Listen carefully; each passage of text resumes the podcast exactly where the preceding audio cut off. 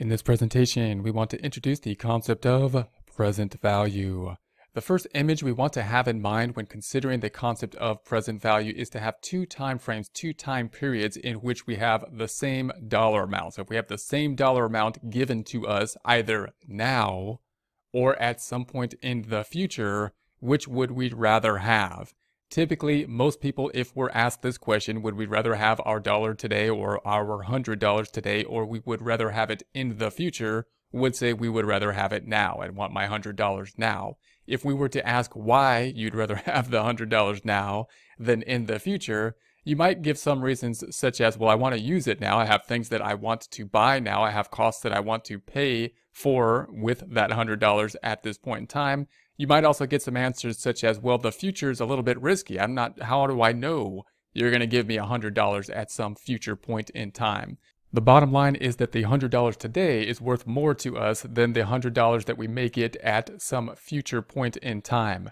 We could then ask the question, well, how much would we have to give at some future point in time for these two amounts to be equal, for us to value the $100 today equally to the amount that, that we would receive at some point in the future. In order for these two amounts to be equal to us in value, the future dollar amount, if we were to receive money in the future, would have to be higher than the current dollar amount. In other words, for us to make the decision to accept future money as opposed to today's money, we would expect that the future money is going to have to be higher. It's going to have to have some higher dollar amount. So that's the first kind of image we want to think of when considering the present value of money. We typically think that the present value of the money is going to be worth more is higher than the future value. So if we have the same $100 today, same $100 at a future time, the today's $100 will be worth more. If we want even amounts to us, the future value will have to be a higher dollar amount in order to be worth the present value to us.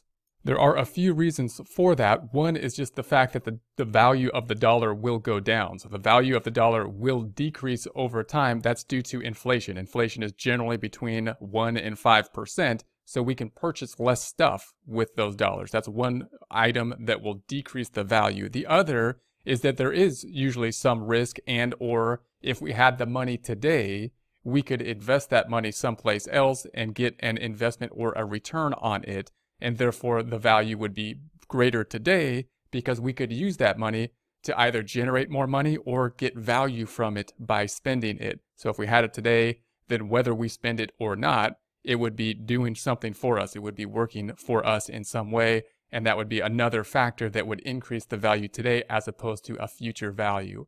For us to think about this numerically, then we would have to think about some type of interest rate we would apply. This is going to be the formula that we'll think about with regards to present value. So when we think about present value formulas, we're thinking about a future value out here. We have a future dollar amount that we want to bring back to present values.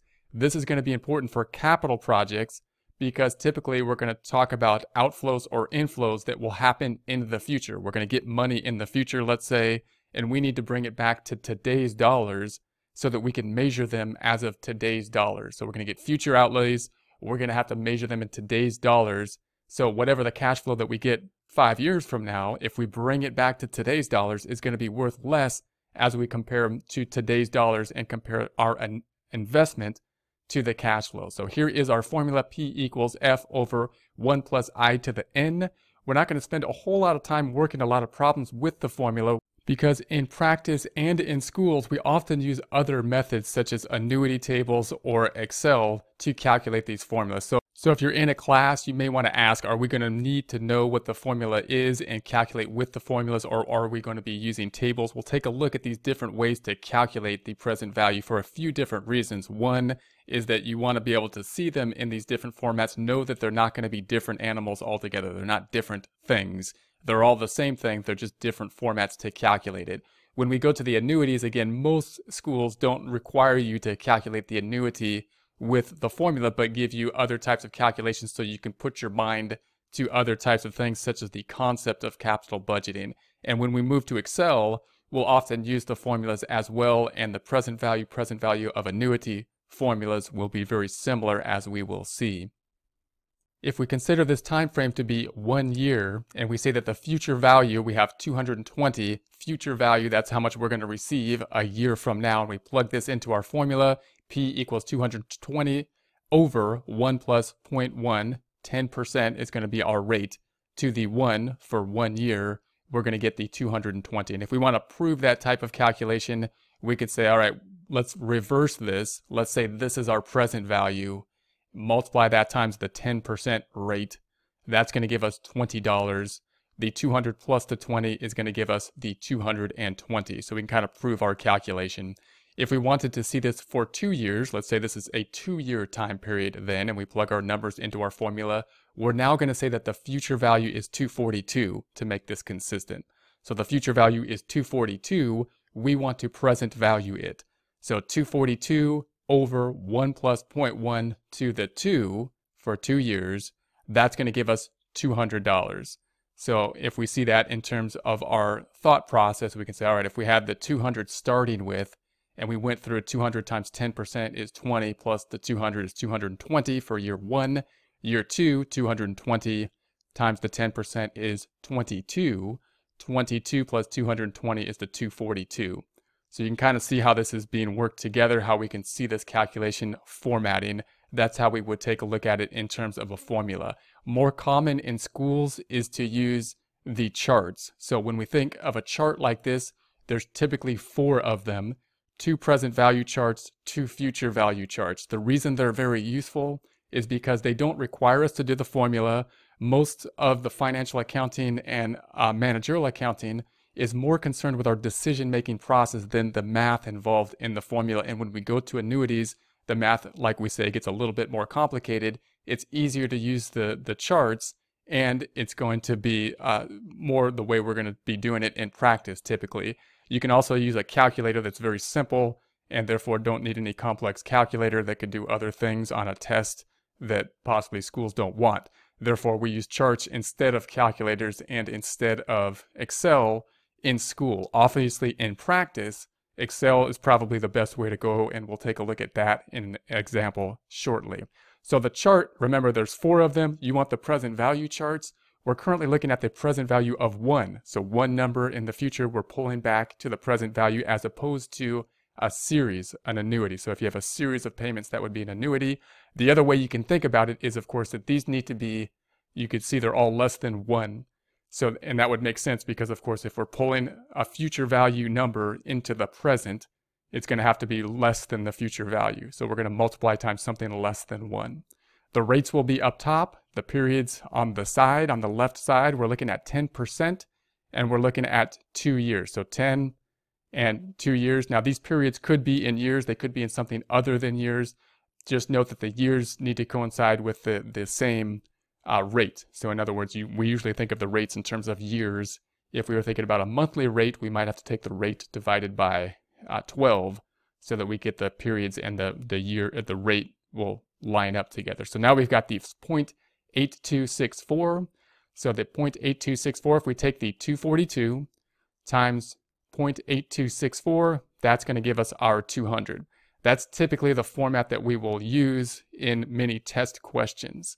Normally the question will be asking us for the present value when we're considering a present value calculation, but it's possible for us to have this formula and be looking for something other than the present value. So normally we'll be solving for present value, but we could be solving for the interest rate. So if they give us, in other words, the present value, and they give us uh, the future value, and then we might solve for the missing factor in that case, which would be the interest rate. Or it's possible that we might be solving for the number of periods. So they could give us all the other data and we would need to solve for the number of periods. To do that, we could do use a formula to do that. It's possible to do that with tables and we'll show a function to do that within Excel as well. So Excel is the third way and the best way to really look at this same type of data. So we've looked at it in terms of a formula, we've looked at it in terms of tables. Now Excel is usually the way that we'll see it in practice and we really want to know within Excel the present value and the future value formulas. So we'll take our same data up top. We have the periods 2, the future value 242. So we're imagining we're going to get 242 two years in the future. What's the present value at a rate, discount rate, the 10%. Given that data, we could go into Excel, we can go into the formulas tab, we can go into the function library. the function library group, and then we can insert function. This is insert function is where we can search for different functions. So if we type into this field, we want present value, we're looking for the PV. And after a while, you should get used to just present value PV. That's what we're going to use. You're going to see it in references all the time because uh, that's often the shorthand present value PV. So that's the formula we want. If we select that, then we're going to have a formula dialog box, which will help us to process this formula. So the rate is the first item we need. It's going to be B4. It's in cell B4. So B4 is 10%. And then the number of periods is the next item we need. That's in cell B2, which is going to be the $2. So it's in cell B2. The payments is zero. That's the tricky thing with this because we're going to use the same PV formula for the present value and the present value of an annuity. And therefore, we'll use the same fields. The payment means annuity payments. And there are none because we're not making systematic annuity payments. We'll take a look at annuity payments in the future. Therefore, that's zero. And this one, notice how it's not bolded because it's not used in every function. This one is going to be what we use in the present value of one function, which is in cell B3. B3 is the amount of the 242. So that's what we're going to have. It actually gives us the answer. It's going to be 200, so we can see the answer down uh, below. And then once we enter this into the field, we'll get our, our answer. And this is the way we would see it if we wanted to just type it in as a function, which once you do it a few times is pretty, pretty nice to do. It's a little bit quicker. I'm going to say equals and we say negative because it'll it'll flip the sign. If we don't put a negative, it'll come out as a negative number. If we want to make it a positive number, we could put a negative before it. PV brackets and then notice this little dialog box down here that helps us to work through it. So when we're on B4, it's going to say that's the rate. We're looking for the rate. And so we're going to say, all right, B4 is the rate. So that's up here, B4, 10%. And then when we we say comma, that just means the next function, which is in uh, PER, that's this item. It says we need we need that, that's the number of periods. So it's 2. So 2 is in B2, so that's in B2, number of periods, comma, to the next function.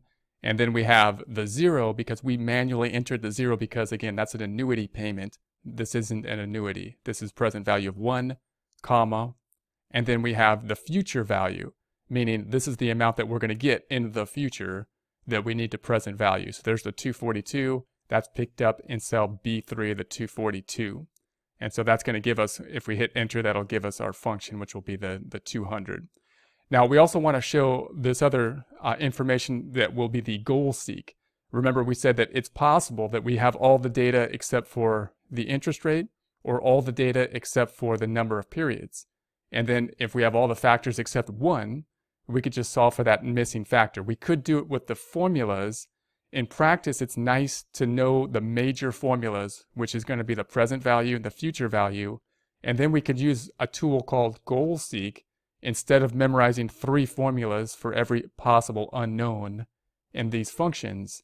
We can use the one formula, present value, future value, and then use GoalSeek if we need to solve for any other item.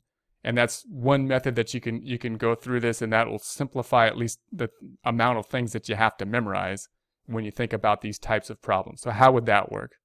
Well, if we had this data, let's say we had the periods, we had the amount, and then we don't know the rate. Let's say we know what the present value is, but we don't know what the rate is. So this is the one factor we don't have we could plug that into the formula and then solve for the missing factor. Or we can tell, we can basically tell Excel, I'm just going to guess a rate here. I'm going to put whatever the rate is here. And then I, am going to put our formula. This is going to be the PV formula here. And then we'll just tell Excel using GoalSeek, and I'm just going to explain it here. And we'll, you can go to the practice example problems where we'll actually do this in Excel. You can use GoalSeek and say, hey, GoalSeek, Excel, I would like you to change this cell to be what the answer is, 200, by adjusting the rate. And because there's a formula in here that takes into account the rate, it will then figure out what the, what the difference should be. In other words, it'll test whatever this cell needs to be in order to make this cell what we told it to be 200. And it'll basically work that, that problem out. So that's one way we can basically solve any other factor, any missing variable using only one function, one equation within Excel. And uh, we could do that here too. Like if we don't know the number of periods, but I know the amount, I know the rate, and I know this is 200, then I can say, well, let's use the present value formula. I'm not just going to type 200 in here and then look for a formula up top because I don't know the formula for the number of periods. I don't want to know another formula. I just want to use the present form value formula to figure out the number of periods. Well, I know this is 200. I'm going to put in the formula for present value here. And, and then I'm going to use GoalSeek and say, hey, uh, Excel, would you fill in, make this 200 by changing this cell. Do whatever you got to do to that cell to make it 200. And it'll obviously pick two years in this cell in order to make that 200. So that's going to be one useful tool. The, the reason we want to go over this, and again, you could take a more detail on that in the example problem where we actually show this within Excel, is that by doing that, you can memorize basically one formula. The, the present value function, this, this function, this box, present value, the PV, will be used for the present value, the present value of an annuity, and then you can also use that same formula to solve for uh, the interest rate or the number of periods without having to learn multiple different different formulas and functions with the use of GoalSeek. It's also very useful in many other many other areas.